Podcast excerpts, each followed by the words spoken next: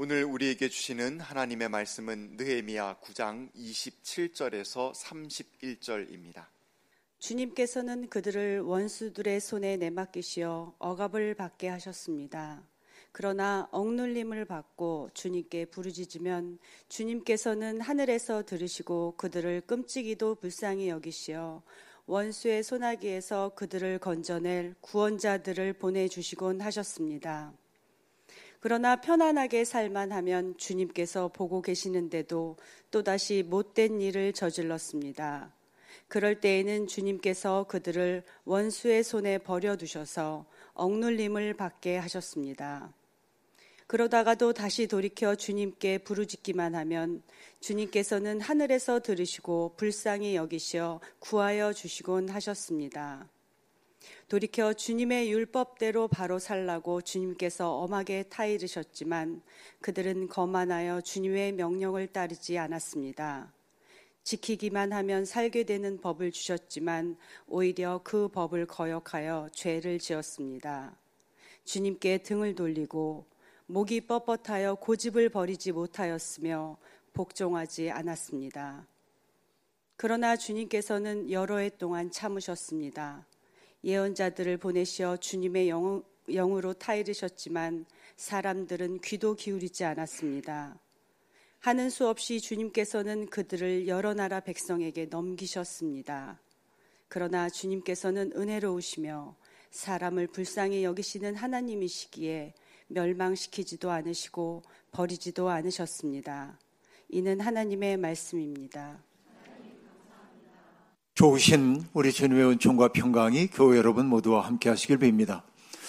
아, 겨울이 깊어가고 있는데요. 소환절기는 지나가고 이제 내일이면은 대한이 시작됩니다. 옛말에 그런 얘기가 있죠. 아, 대한이 소환 집에 올라갔다 얼어 죽었다 이런 말도 있고요. 아, 또 소환에 얼었던 얼음이 대한이면 풀린다 이런 말도 있습니다.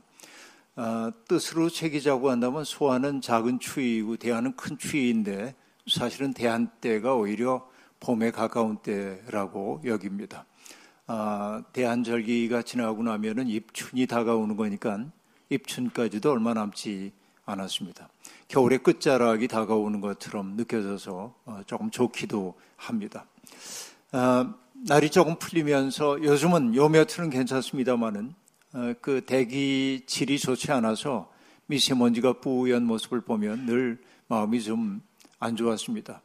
어, 효창공원 쪽을 이렇게 넘어오다 보면은 남산이 보이는데 남산 타워 있는 쪽이 거의 보이지 않을 정도로 미세먼지가 많을 때도 있고 또 미세먼지가 말끔하게 거친 날은 청명하게 보이면 아주 가깝게 느껴지기도 합니다.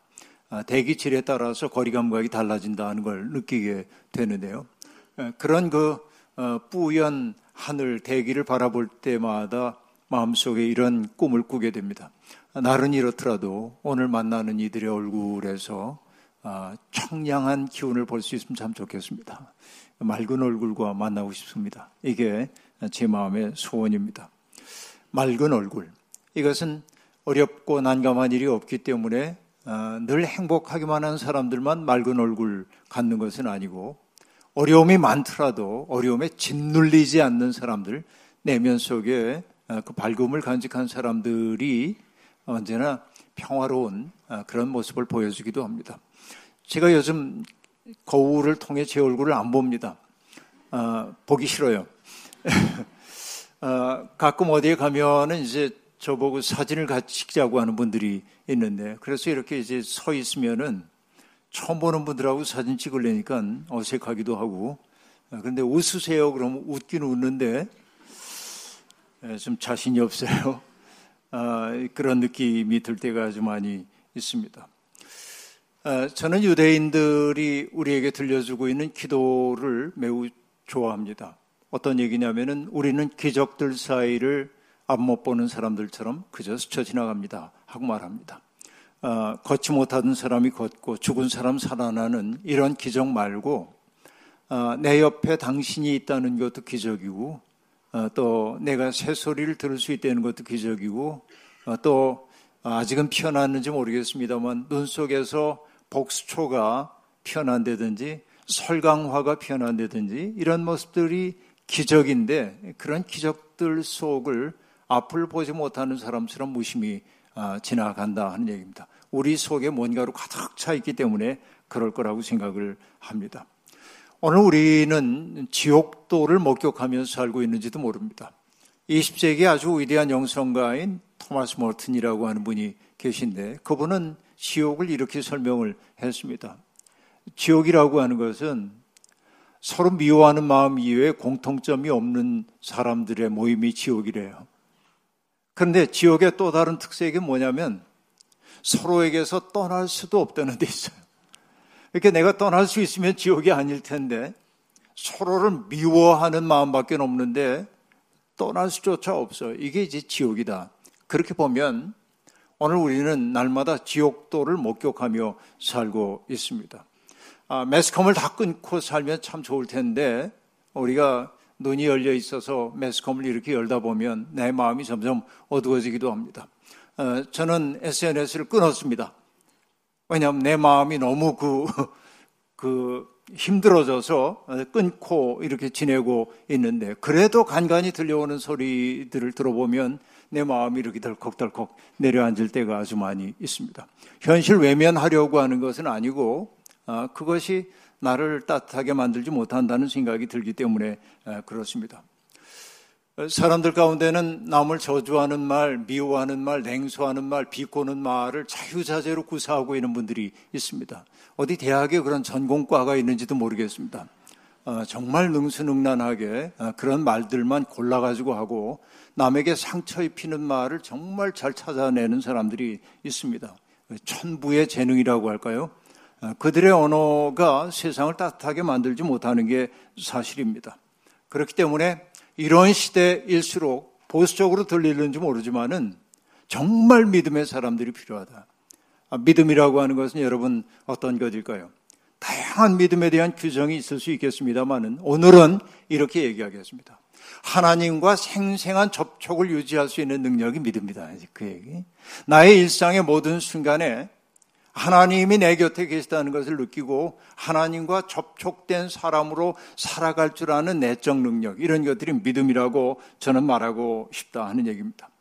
그 믿음이 우리에게 있다고 한다면 우리가 살고 있는 역사가 제 아무리 진창 같을지라도 역사의 이면 속에서 역사를 이끌어 가시는 하나님을 신뢰하기 때문에 우리는 낙심할 수도 없고 나태할 수도 없고 게으름에 빠질 수도 없을 것입니다. 또 이 세상의 어떤 어둠도 무력화시킬 수 없는 내적 빛이 내 속에 있다고 한다면 그 빛이 우리 속에 스며들고 있다고 한다면 어떤 어둠을 만나더라도 우리의 마음이 어둠 속으로 끌려 들어가는 일은 없을 거다. 바로 이것이 믿음의 징조이다 하는 생각을 저는 해 보는 겁니다. 성경을 가만히 보면은 여러분 성경 이야기는 한마디로 저는 이렇게 얘기해 보기도 합니다.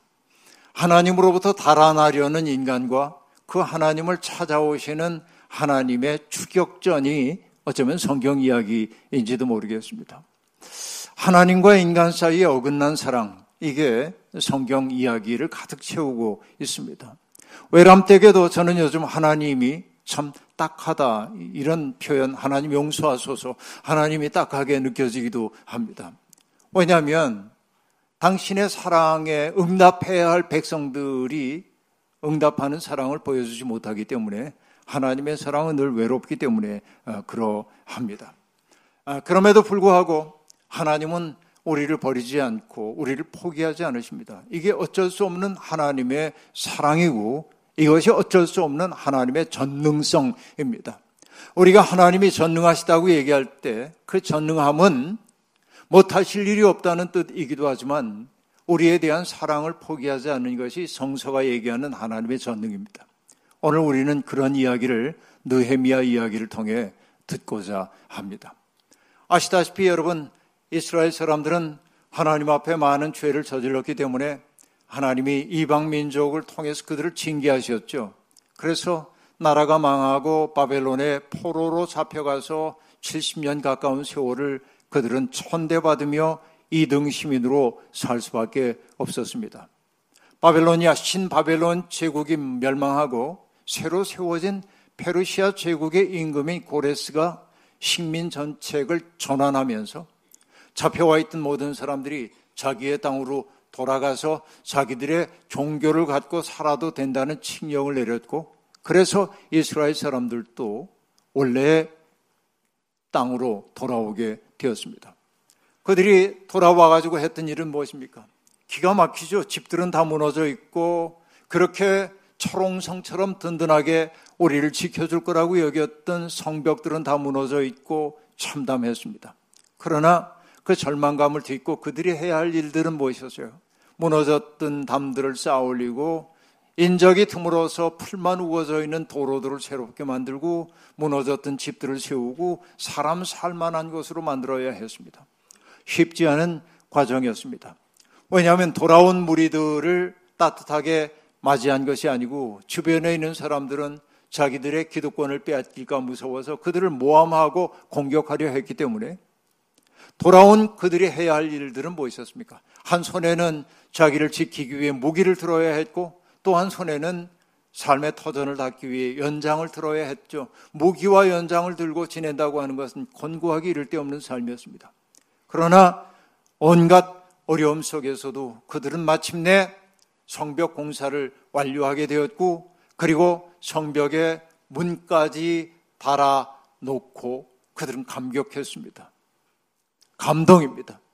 지도자들은 그 백성들에게 수고했다고 시하는 동시에 뭘 합니까? 가족별로 명부를 작성하여서 가족 등록을 하도록 시켰습니다. 이제 나라의 기틀이 하나둘 만들어지기 시작하는 겁니다. 그렇게 했지만 그들에게 정작 필요한 것이 하나 더 있었습니다. 그게 뭘까요? 그들의 마음을 하나로 묶어낼 수 있는 그들의 공통 정체성의 어떤 뿌리를 만드는 일이 무엇보다도 필요했던 것이죠. 그래서 백성들은 학자인 에스라에게 부탁했습니다. 율법을 가져와서 낭독해 달라는 것이었습니다. 그래서 학자 에스라는 높이 만들어진 단 위에 섰습니다. 수문 앞 광장이라고 하는 곳에 남녀노소 할 것 없이 모든 백성들이 모여들었습니다. 그 백성들 사이에 곳곳에 레위 사람들을 배치시켜 놓았습니다. 그리고 마침내 학자 에스라가 율법 책을 펼칠 때 자리에 앉아 있던 백성들은 전부 일어났습니다. 하나님의 말씀을 경청하기 위해서. 그리고 낭낭한 목소리로 에스라가 성경을 낭독하면 그 소리를 사람들은 경청했습니다.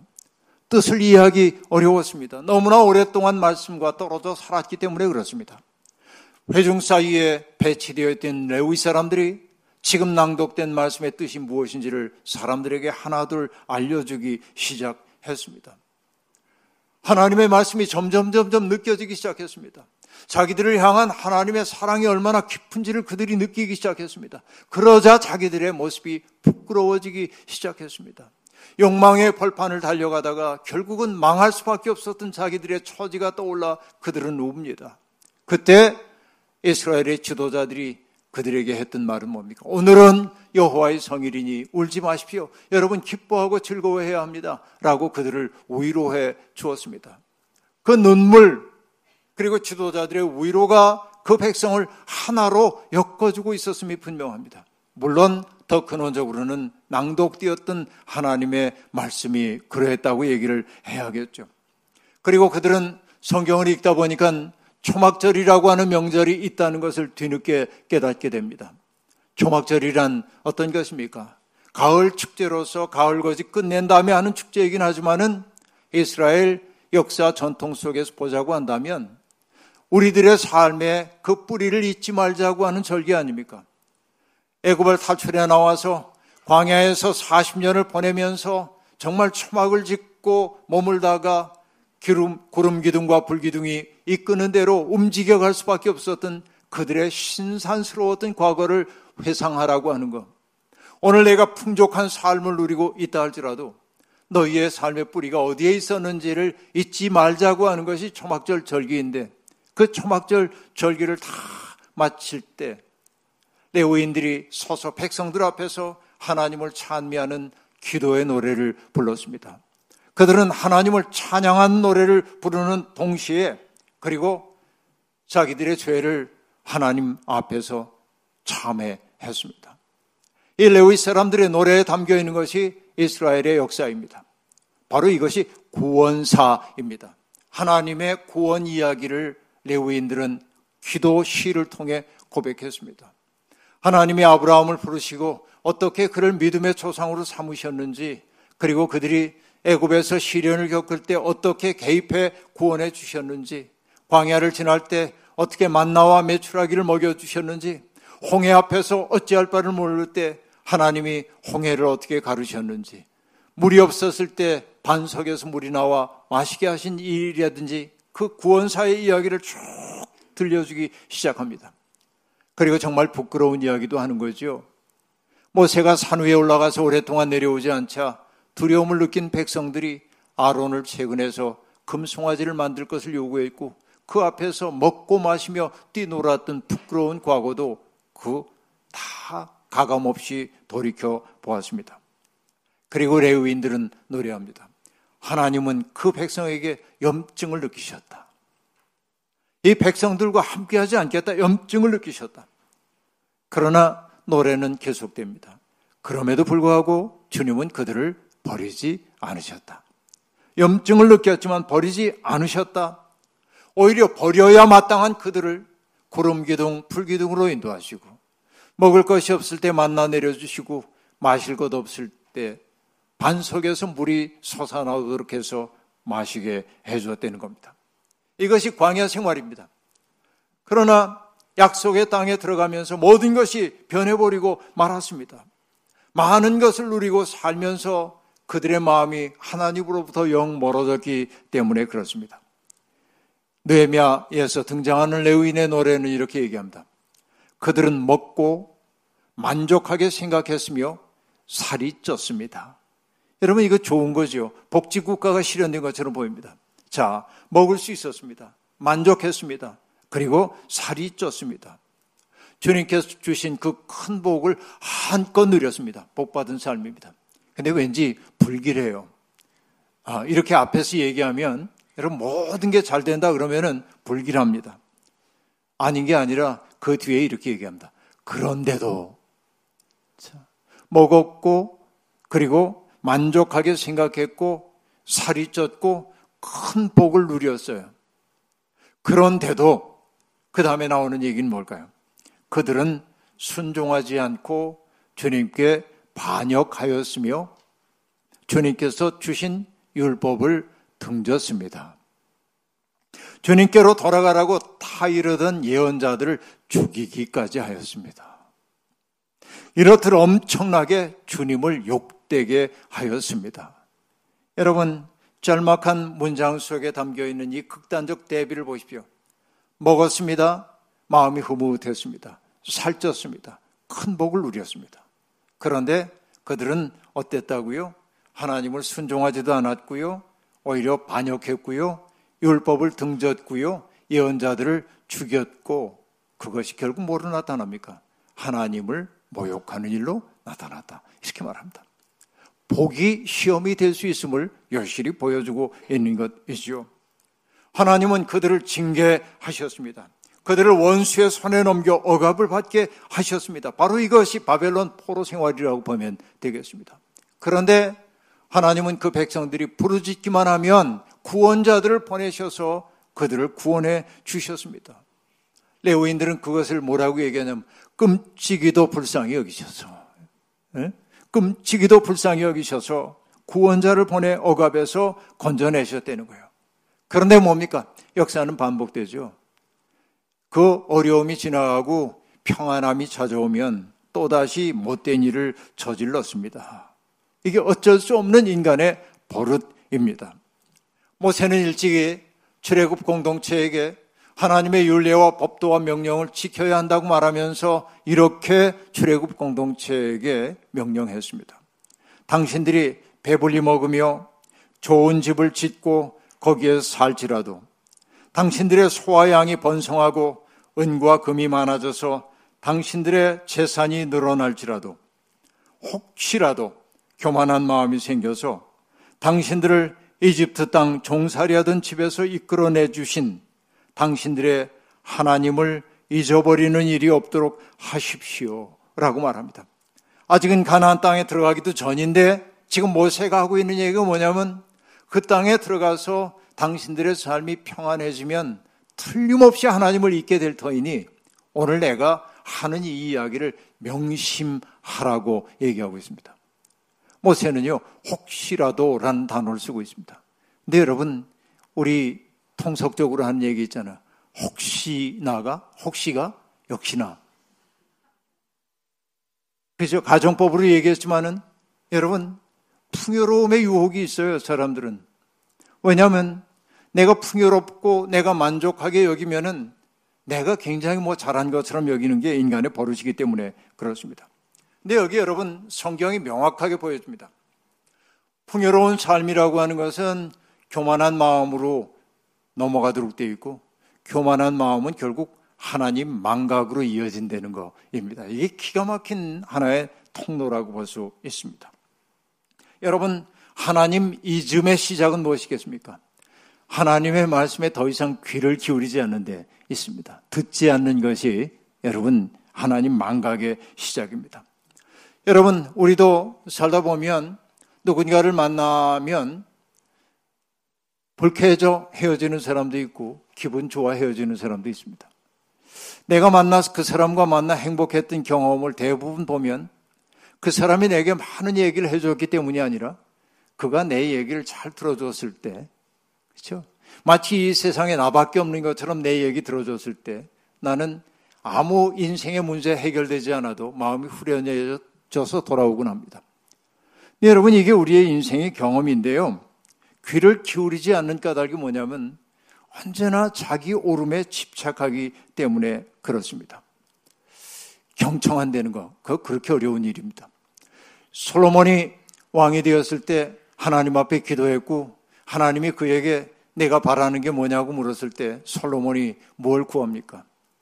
아주 아주 강건한 군사력을 원하지도 않았고 또 압도적인 아, 그런 물질도 구하지 않았습니다. 명예를 구하지도 않았습니다. 솔로몬이 이렇게 얘기하죠. 주님께서 내게 이렇게 많은 백성을 맡겨주셨는데 내가 지혜롭지 못하다고 한다면 백성들의 옳고 그름을 어떻게 분별할 수 있겠습니까? 그러니까 제게 지혜로운 마음을 주십시오. 이렇게 말합니다. 지혜를 구했다고 얘기합니다.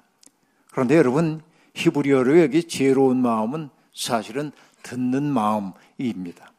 샤메 라고 하는 그 단어는 귀를 기울여 듣다 라고 하는 것입니다. 솔로몬이 구했던 것은 다른 게 아닙니다. 하나님의 말씀을 귀 기울여 듣는 교모함을 제게 주십시오 하는 얘기고요. 백성들의 신음소리까지도 귀 기울여 들을 수 있는 열린 마음을 내게 달라, 열린 귀를 내게 달라고 그렇게 청했던 것이죠. 그러니까 그는 솔로몬은 그 시대까지만 하더라도 왕에게 요구되고 있는 것이 무엇인지를 명확하게 알고 있었습니다. 자기의 권력이라고 하는 것이 하나님으로부터 비롯됐다고 하는 것, 하나님이 그에게 권력을 주신 까닭은 백성들을 두루두루 잘 살도록 돕기 위한 것이라고 하는 것, 그러니까 스스로 잘난 사람들 말고 어려움을 겪고 있는 사람들에게 눈길을 주고 그들의 신음소리를 들어야 하는 게 정치의 요체라고 하는 사실을 솔로몬은 이해하고 있었던 것이죠. 그렇습니다. 아름다운 사람들은 누구나 다 경청하는 사람이었습니다. 사케오와 만났던 주님의 이야기를 보십시오. 수많은 사람들이 주님을 애워싸고 있었습니다. 그런데 주님의 눈길은 어디를 향합니까? 뽕나무 위에 앉아있던 사개오를 바라봅니다. 주변화된 사람입니다. 세리였기 때문에. 사람들에게 외면당했습니다. 키가 작은 사람이었습니다. 그에게 주님이 하셨던 말씀은 무엇입니까? 그의 이름을 호명하고 그를 내려오라고 얘기하고 그리고 내가 너희 집에 오늘 묵어야겠다고 손님 되기를 자청하고 있습니다. 주님의 눈길이 향하는 것은 바로 그런 가려져 있는 사람들이에요. 이것이 바로 듣는 마음과 관련된다고 얘기할 수 있겠습니다. 주님은 또한 죄인이라고 규정된 사람들의 숨겨진 울음소리를 들으시고 거기에 응답했습니다. 지혜로운 사람은 그래서 입을 다물고 듣는 일에 열중하고 있습니다. 여러분, 어, 이그 학자들의 용어 가운데 이런 얘기 들어보셨나요? 더닝 크루거 effect란 말 들어보셨나요? 더닝과 크루거라고 하는 학자들이 연구한 것인데요. 더닝 크루거 effect라는 게 뭐냐면 능력이 없는 사람이 자기를 실제보다 높이 평가해가지고 스스로의 오류를 알지 못하는 현상을 더닝 크루거 effect라고 그래요. 여러분, 이 세상에 정말 이런 사람 많습니다. 자기가 굉장한 줄을 알고 있는 사람들이 있습니다. 그들은 늘 가르치려고만 합니다. 누군가에게 들을 생각이 없지요. 이게 여러분 더닝 크루거 effect입니다. 여러분 쉐마라고 한 말 들어보셨습니까? 교회 오래 다니신 분들은 쉐마란 말을 들어봤을 거예요. 신명기 6장 4절부터 아, 9절까지를 쉐마라고 얘기하는데 그 쉐마는 이스라엘은 들으십시오 라는 말로 시작됩니다. 들음이에요. 신앙은 들음이라고 얘기할 수 있습니다. 이 쉐마라고 한 말은 아까 얘기했지만은 샤메 귀를 기울여 듣다라고 하는 것이 2인칭 명령형이에요. 쉐마 당신들은 들으십시오 라고 하는 얘기입니다. 들어야 돼. 들어야 돼. 이게 중요합니다. 마음에 살찐 사람들은 들을 생각이 없습니다. 여러분 로마의 남문 저 밖에 나가면은 굉장히 유명한 아, 기독교 유적지가 하나 있습니다. 그게 뭐냐면 트레폰타나라고 하는 것인데 세계의 샘이라고 하는 유적지입니다. 그게 뭐냐면 바울 사도가 참 수상했던 자리에 세워진 예배당입니다. 바울의 목이 도끼에 의해 잘려졌을 때 그 목이 세 번을 튀었다고 하는 기독교 전설이 있는데 바울의 목이 떨어졌던 자리에서 샘이 솟아나왔다. 세 군데가. 그래서 트레폰타나 세계의 샘이란 뜻입니다. 거기에 예배당이 세워져 있는데 그, 그 예배당의 경내에 들어가기 전에 딱 입구에 베네딕토 성인의 상이 이렇게 서 있습니다. 근데 이제 세속적 공간에서 거룩한 공간으로 자리를 이동하는 거예요. 거기에 베네딕토 성인이 이렇게 서서 어떤 모습으로 하고 있냐면 검지를 세워서 입에다 대고 있습니다. 어떤 얘기입니까? 여긴 거룩한 곳이니까 입 다무세요. 그런 얘기가 아니고 진리를 사모하는 사람들이 맨 먼저 해야 되는 게 뭐냐면 입 다무는 거야. 자기를 침묵시켜야 돼. 그래야 들을 수 있기 때문에 그렇다 하는 얘기입니다. 여러분, 들음이 신앙의 출발점입니다. 그러나 여러분, 오늘 레위인들이 말합니다. 주님은 예언자들을 보내셔서 백성들을 다 일렀지만은 그들은 듣지 않았다. 이렇게 말합니다. 이것이 하나님의 모독으로 이어졌음을 알 수 있습니다. 하나님은 듣지 않은 그 백성을 이방 민족에게 넘겨주셔서 징계하게 하셨지만 끝끝내 그들을 버리지는 않으셨습니다. 왜? 어쩔 수 없는 주님의 사랑 때문에 그러했습니다. 느헤미야 9장 31절이 이렇게 얘기합니다. 그러나 주님께서는 은혜로우시며 사람을 불쌍히 여기시는 하나님이시기에 그들을 끔찍이도 불쌍히 여기셔서 멸망시키지도 않으시고 버리지도 않으셨습니다. 여러분, 이 한 구절이 우리 역사의 신비입니다. 오늘 우리가 망하지 않은 것은 우리 덕분이 아니에요. 우리를 버리지 아니하시는 하나님의 사랑 덕분이에요.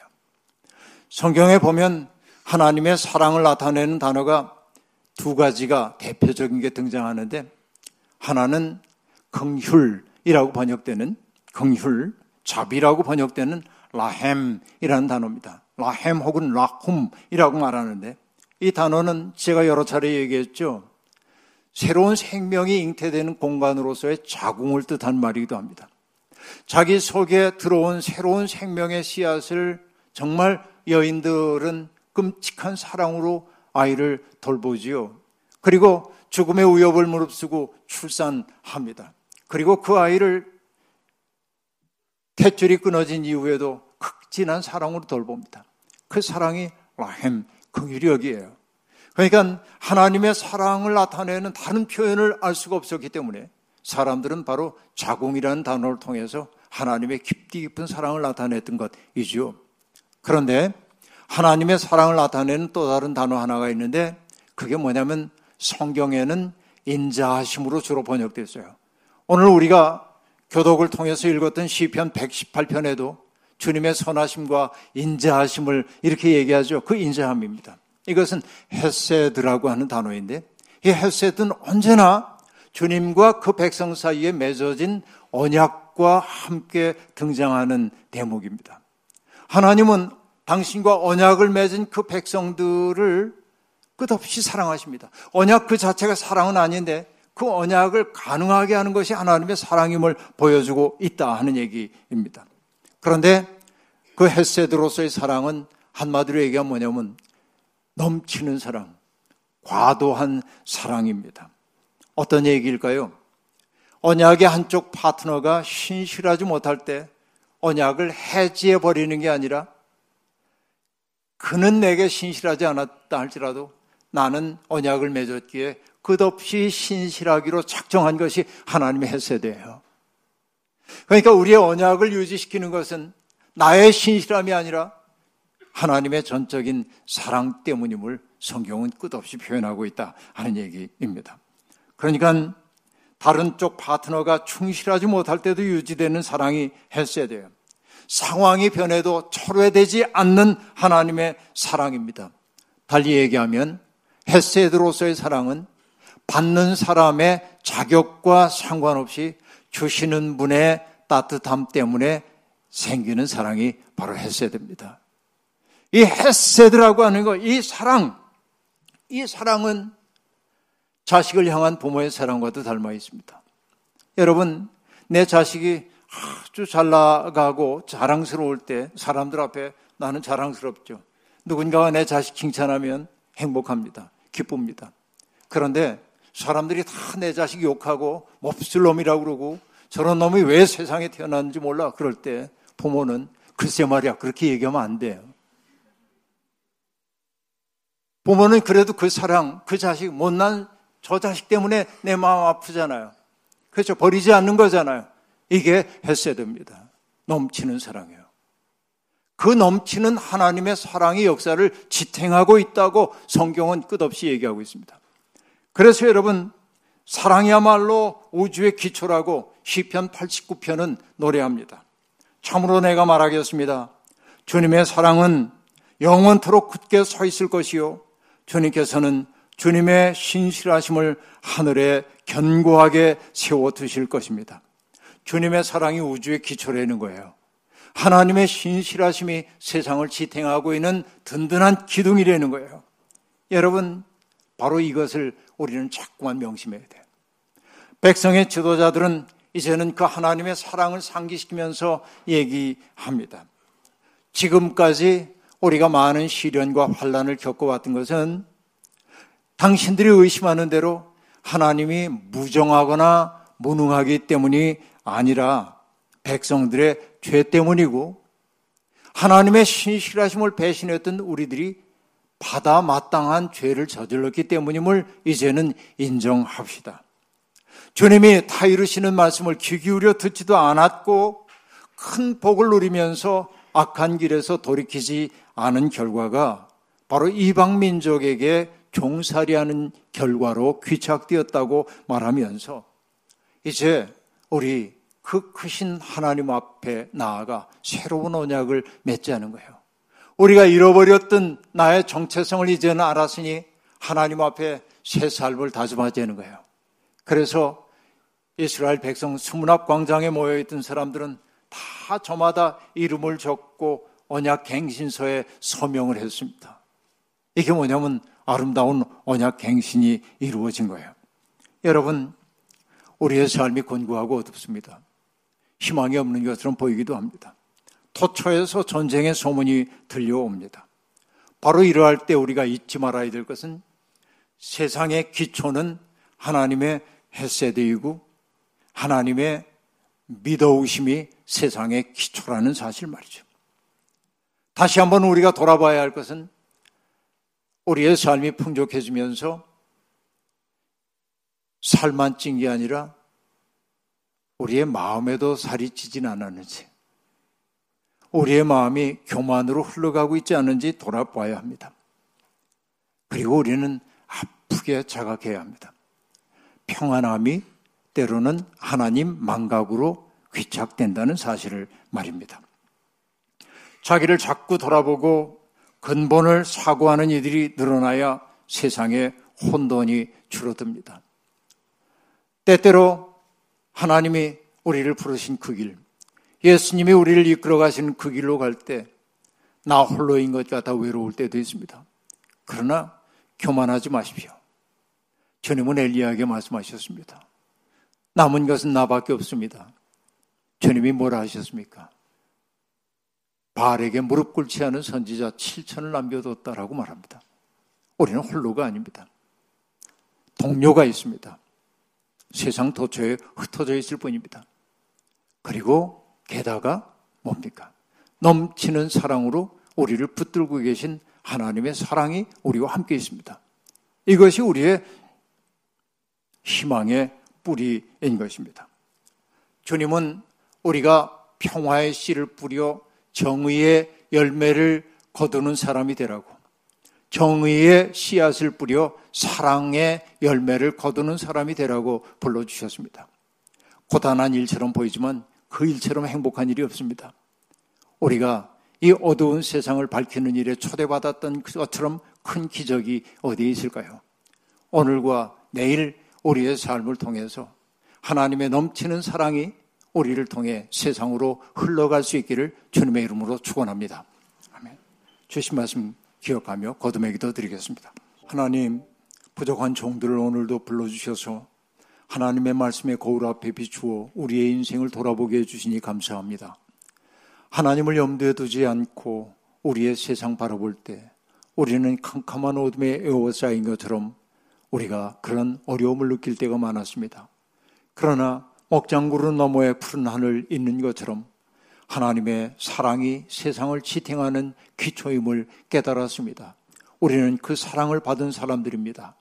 우리 속에 그 사랑 그저 머물게만 하지 말게 도와주시고 우리를 통하여 하나님의 끝없는 사랑이 이웃들에게 흘러가게 도와주셔서 우리를 통하여 어두운 세상이 밝아지는 역사 나타나게 하시옵소서. 예수님의 이름으로 기도하옵나이다. 아멘.